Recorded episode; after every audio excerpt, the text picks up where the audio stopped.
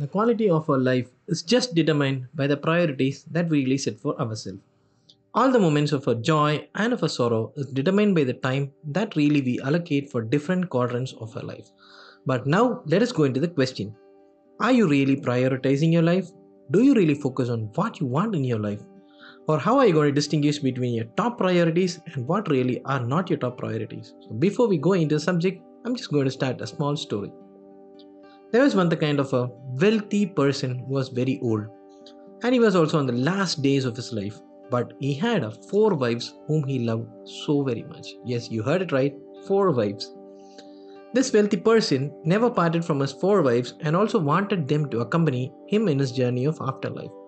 So slowly he started calling them one by one, believing that they are really going to share with him this journey towards his afterlife. First, he called his first wife and asked her to accompany him to his afterlife. But she, without any hesitation, replied that she cannot attend him to this journey even though he had taken a wonderful care of her.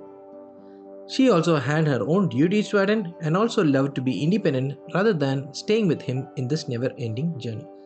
This old guy was so very disappointed by the reply, but the real reason is he had spent a great deal of wealth to keep his first wife so happy. The second wife now came to his side. Before the old man could ask him the same question, she kind of immediately replied that she was unwilling to accompany him in this journey as there is going to be a big legacy to maintain after he has passed. And this maintenance of his legacy is far more important than coming with him in the journey of afterlife. Now comes a third wife he called his third wife and posed the same question to her, but she to inform him that she had her own set of priorities and errands to attend and also had a greater dream. And if she had assisted him in his journey, her dream is really not going to be realized and she would always feel so empty after accompanying him. This old man was kind of very depressed in listening to all the obligation set by his three wives, but he was so very saddened and he finally he called his fourth wife whom he had really ignored at many times in his life, but he felt the need was so strong that should be with him. Now, the fourth wife informed him that she was willing to come to any great depth in the journey of this afterlife. Now, the old man felt so very happy with the reply, but realized that he had indeed missed caring for her all the years of her life significantly. Now, did you like the story, my friends? Now we'll see what are the four wives mean even to you.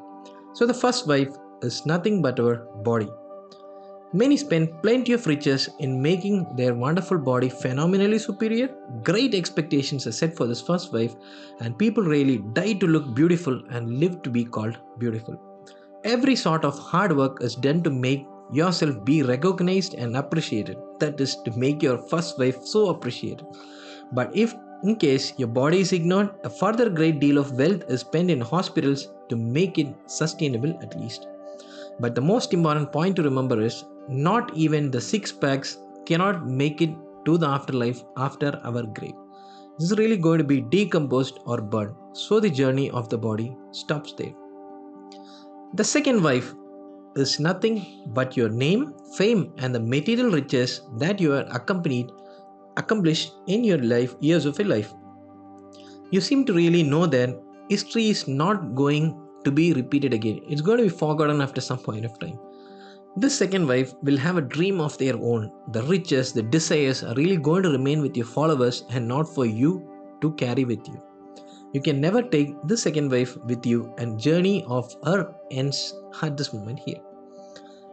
After your death, you can never see them or hear about them. The time we spend in building the empire of riches, the cars that we own, the giant television sets that you bought on loan cannot accompany you in this journey of afterlife.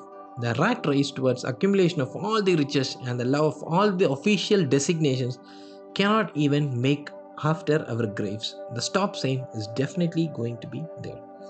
Now comes the third wife.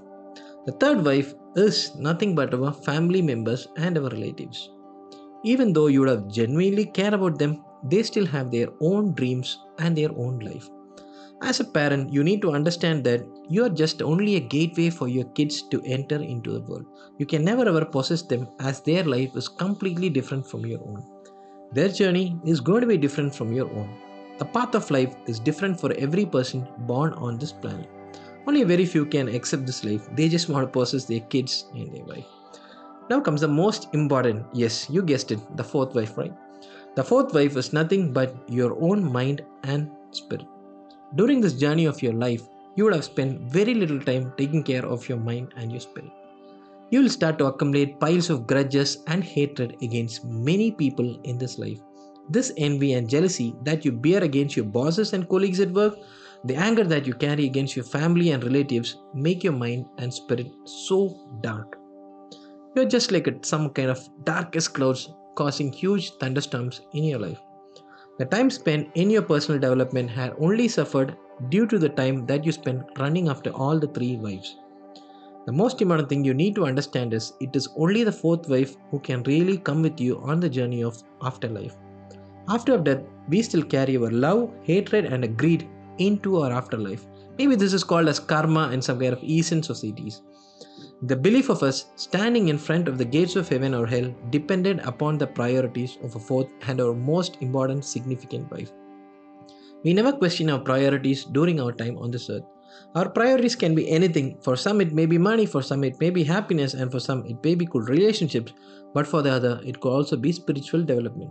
But the real question is did you really take time in asking what is the purpose of your life in this earth?